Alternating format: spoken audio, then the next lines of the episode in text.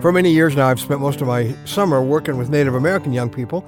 So I was especially interested when I heard the touching story of an Indian chief who was chief during the time when tribes were still wandering tribes.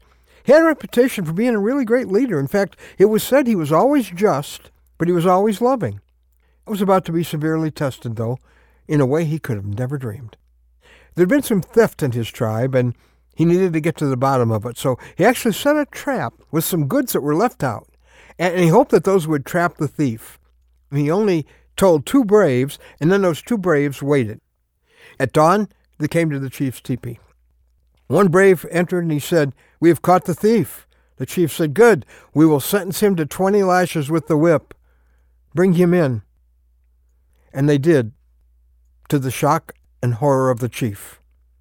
The hours that followed would never be forgotten by that tribe.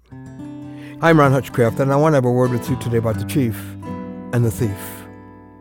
When those braves brought in the thief who had been caught in the act, they brought in the chief's mother.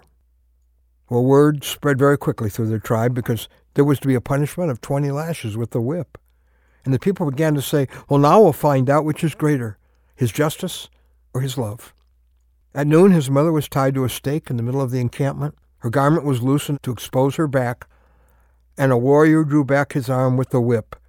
And suddenly there was an order that came from the chief Stop! The people began to talk to each other, and they said, You know, he's setting aside his justice for his love, isn't he? His love is greater than his justice. And that's where something happened that no one there would ever forget. The chief took off his robe so that his back was exposed, placed his body between his mother and the whip, and gave a two word order The whip. And that day the punishment fell, twenty lashes, not on the one who deserved it, but on one who loved her enough to take the punishment that she deserved. That is what God's one and only Son did for you and for me. Our word for today from the Word of God. 1 Peter 2, verse 24, He carried our sins in His own body on the tree, so that we might die to sin and live for righteousness. By His wounds you have been healed. The penalty for sinning had been set from the beginning of time. From the Garden of Eden, you will surely die. We've all broken God's laws. We've all broken God's heart by running the life he gave us to live for him. And there's a death penalty for that. I deserve the whip of God, and so do you. But he said, Take me instead. When Jesus went to that cross, the punishment of God fell not on the one who deserved it, that's me, but on the one who loved you and loved me enough to take the punishment we deserved. God's love sent his one and only Son to die in your place.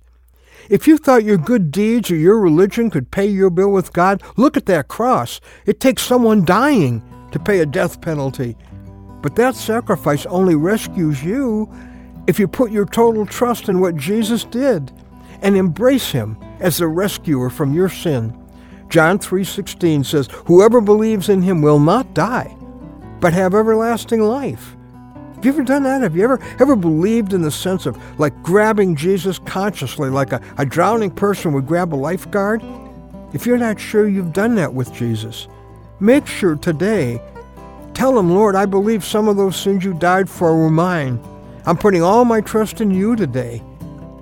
Listen, I'd love to help you get started with him. And so I want to invite you to our website where there's a lot of information that will help you get started with them. A newstory.com, that's the website. A newstory.com could be the beginning of your new story. The Son of God has stood between you and the punishment of God. Now he stands in front of you with outstretched hands, nail pierced hands. He's waiting for you to respond to his love.